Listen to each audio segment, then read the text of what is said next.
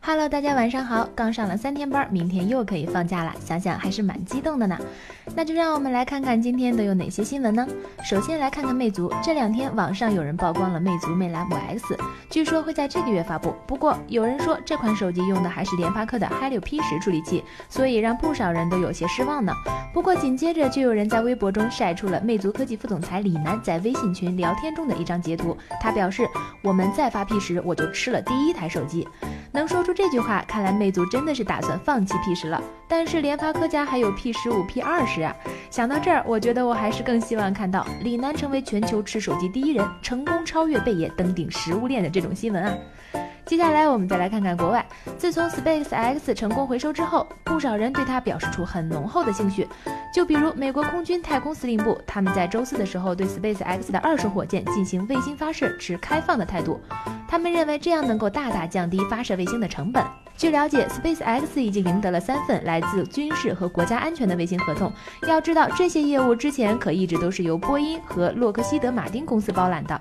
看来以后 Space X 的生意应该少不了了。今天的第三条新闻呢是关于三星的。虽然 S 八已经发布了，但是国行啥时候发还不知道。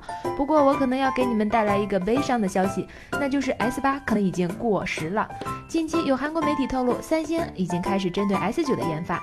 不过想想其实也不算什么稀罕事儿啊，毕竟从 Note 七事件之后，三星表示要对产品的安全把控规格整体提升，所以各方面的准备工作自然也要提早开始。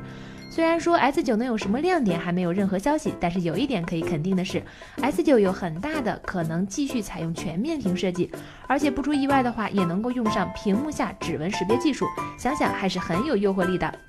最后，我们来说说苹果。自从去年推出的新的 MacBook Pro 之后，用户对这款产品的热情一直都不是非常高。但是问题主要还是集中在接口方面。最近有消息指出，可能另一项创新要无辜躺枪，那就是 Touch Bar。苹果可能会在未来的高配版 MacBook Pro 上取消 Touch Bar，因为不少人觉得它没啥用，尤其是受到了不少来自专业人士的差评。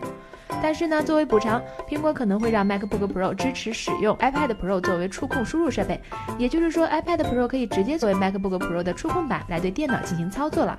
这个特点听起来还是很诱人的，但是我肯定是不会用的，因为不为别的呀，就是因为没有钱喽。好了，今天的晚报就是这样，带着轻松愉悦的心情，祝大家周末愉快。